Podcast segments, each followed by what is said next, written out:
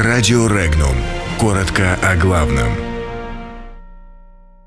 США хотят обновить истребители, Молдавия – запретить русский язык. Первое дело о шпионаже в Литве из открытых источников в суде.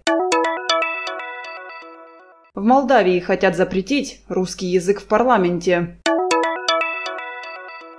США планируют обновить истребитель F-35.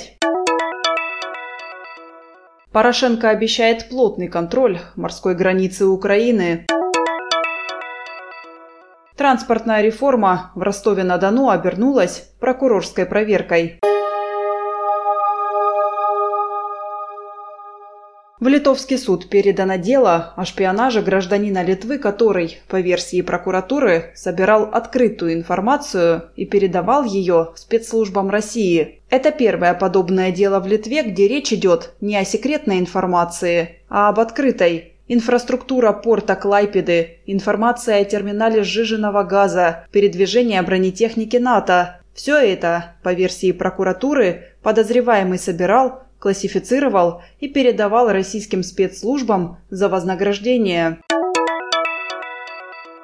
Либеральная партия Молдавии требует обязать всех депутатов парламента знать государственный язык и использовать в работе только его. Либералы зарегистрировали такую инициативу в парламенте страны. Если закон либералов примут, граждане, не владеющие молдавским языком, не смогут баллотироваться в депутаты парламента. Либералы также предлагают отказаться от перевода на русский язык законопроектов и запретить выступать на русском языке в стенах парламента.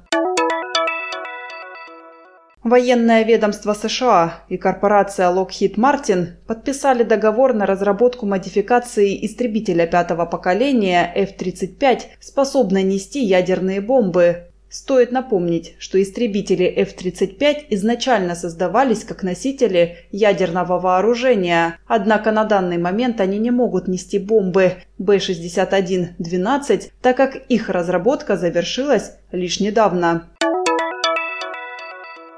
Президент Украины Петр Порошенко рассказал о нетрадиционных способах контроля морских границ Украины. По его приказу до конца года будет развернуто новое региональное управление морской охраны, которое возьмет под плотный контроль всю морскую границу от Измаила до Мариуполя. Каким образом будет осуществляться этот контроль при отсутствии сколь-нибудь значительного числа кораблей, Порошенко не уточнил, однако пообещал пограничникам купить легкие вертолеты.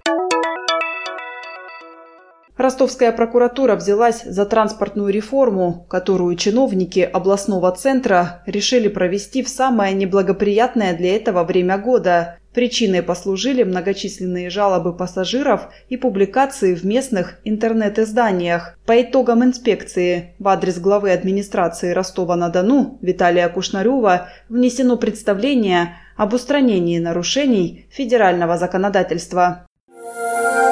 Подробности читайте на сайте Regnum.ru.